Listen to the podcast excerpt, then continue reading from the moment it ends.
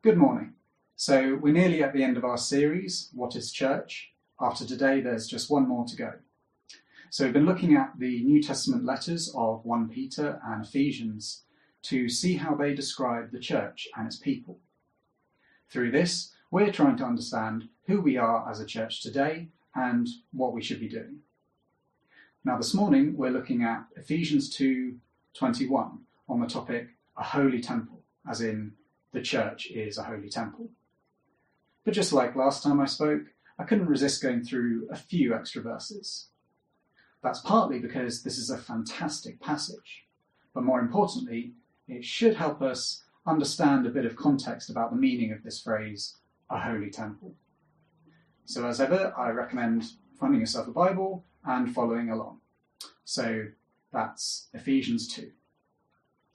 So, to set us the context, the chapter essentially starts with a retelling of the gospel message.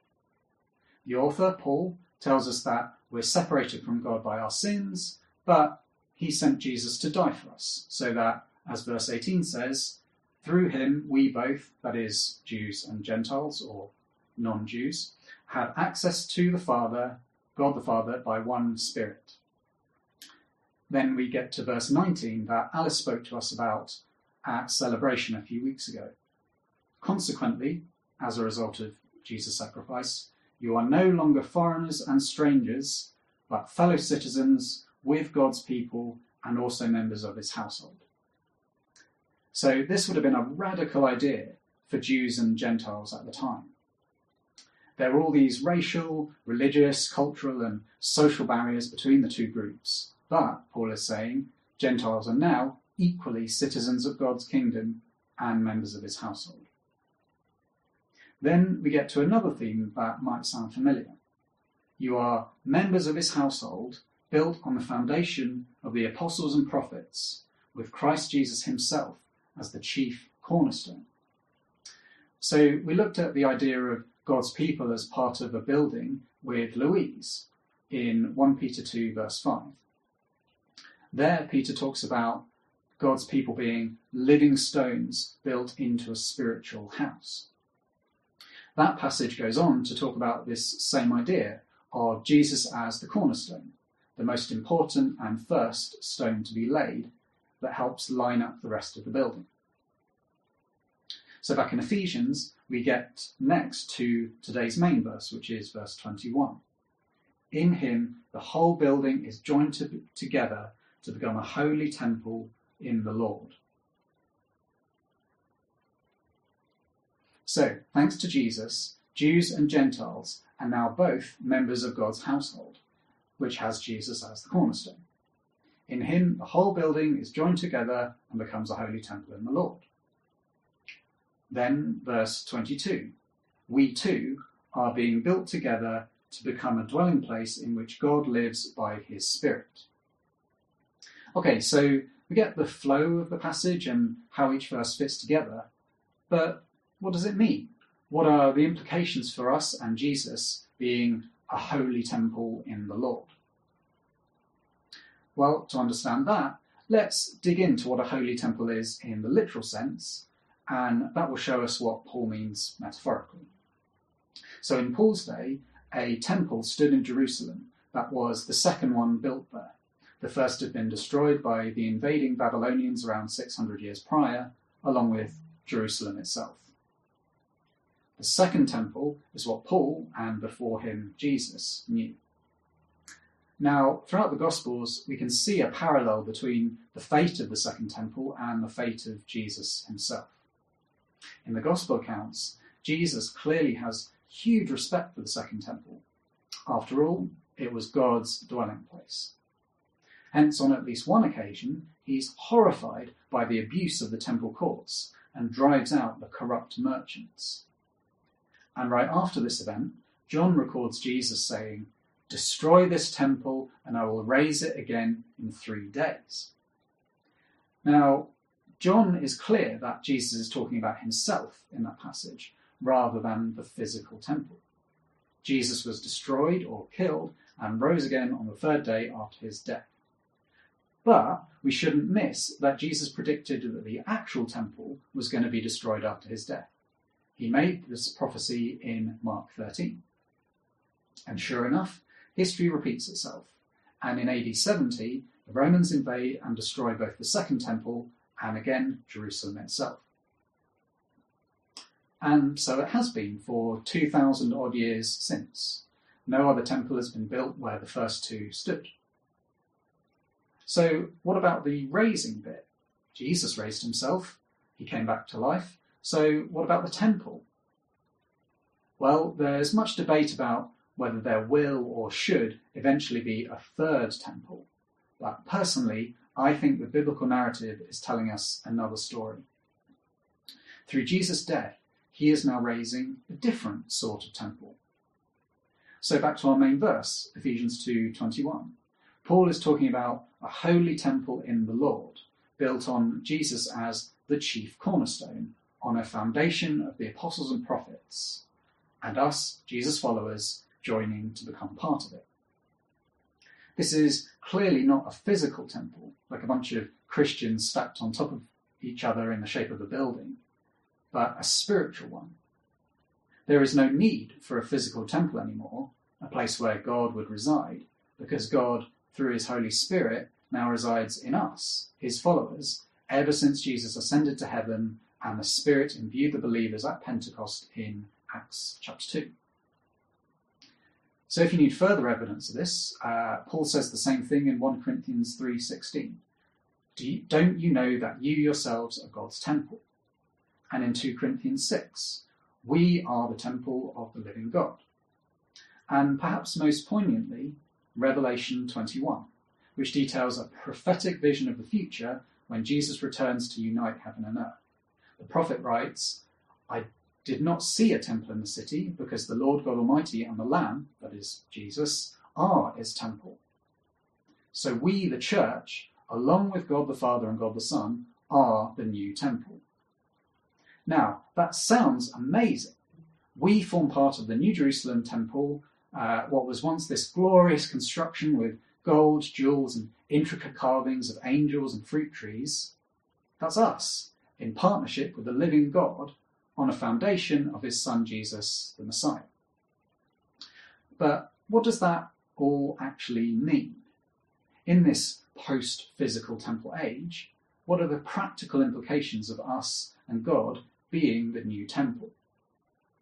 Well, to answer that, let's take a look at those verses in Corinthians I mentioned that also talk about the spiritual temple. We'll go through three key implications of being part of this new holy dwelling place of God. I mentioned 1 Corinthians 3:16, so let's turn there in our Bibles. It's a couple of books back from Ephesians.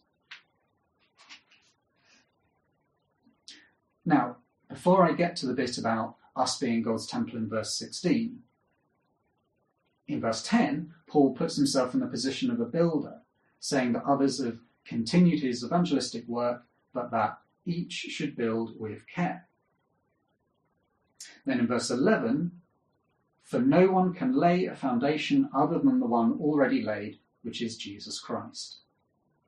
Okay, so Paul laid a lot of groundwork for the early Jesus movement, which we now continue but we should be careful to only lay on a foundation of Jesus, because without him, we're not building God's temple, but something else. So, what does it mean to be part of God's holy temple? Point one, it means building on the foundation of Jesus, nothing else. Building without a foundation, or on a poorly constructed foundation, means the building doesn't last. Building on a foundation of wealth, security, or success will cause our lives to crumble. Equally, what I think Paul was more worried about was that people were building on the foundation of him and the other apostles. Don't forget that Jesus is the foundation of this thing we call church. If we only follow Peter, Paul, and the other letter writers of the New Testament, that's not church. That's not the true temple. Equally, if living our lives is motivated purely by trying to be a good person rather than worshipping Jesus, That's not the true temple either. To be truly part of the holy temple in the Lord means keeping Jesus as the foundation, or as it says back in our Ephesians passage, the chief cornerstone. Okay, so that's point one. Being part of God's holy temple means building on the foundation of Jesus, nothing else. For point two, let's keep reading 1 Corinthians 3. So in verses 12 and 13, uh, you've got whatever used to whatever's used to build on the foundation will be revealed with fire. And then verses 14 and 15, uh, you've got this idea that if the building work survives, the builder will receive a reward. If it's burned up, the builder will suffer, suffer loss, yet be saved, but only just. Okay, so we've got some scary sounding imagery there. So, first, let's figure out what these materials represent.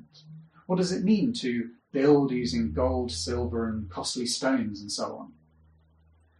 Well, those first three are among the materials used to build the actual first temple as per God's instructions in the Old Testament.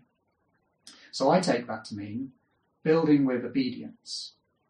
If we obey, if we follow Jesus' instructions and example in living our lives, we will receive a reward, as it says in verse 14. Clearly, that's something to strive for.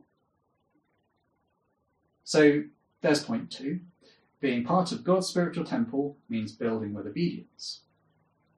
But let's keep going on this point because there are three other materials wood, hay, and straw. Now, clearly, these are not solid building materials in the way that costly stones and precious metals are. The fable of the three little pigs tells us exactly that.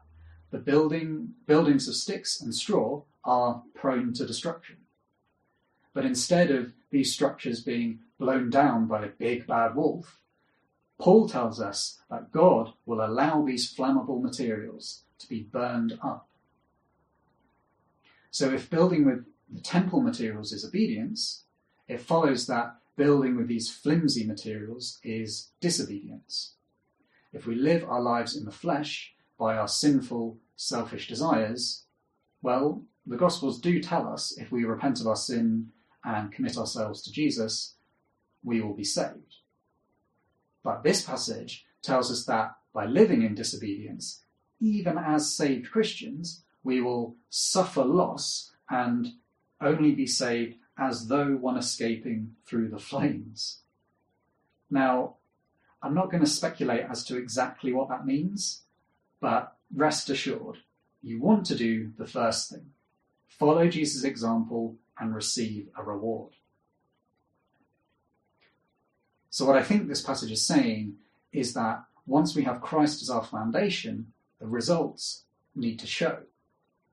If we build with disobedience, doing whatever we want for selfish gain, the work we do will be burned up.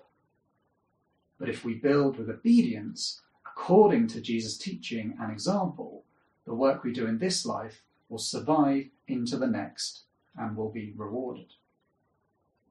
So, what does it mean to be part of God's spiritual temple? Point one, we need to build on the foundation Jesus laid, nothing else.